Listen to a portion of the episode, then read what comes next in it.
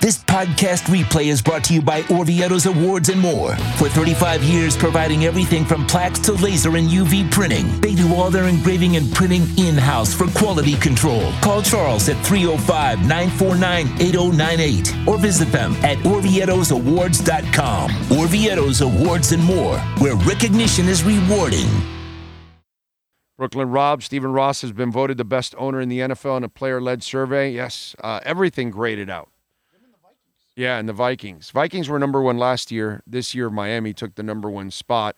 And it was, listen, it's an awesome story that Miami graded well and how they treat their the players' families, the facilities, the training staff that some of you think is terrible.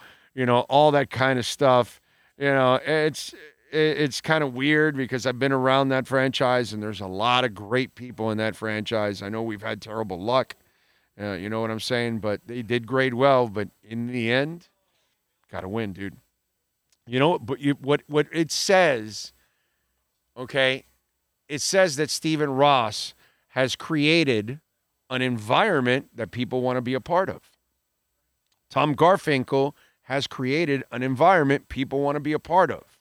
Greer, McKenzie, and Allen have brought in players overall that are pretty good character people, minus one guy that wants to attack some thick women.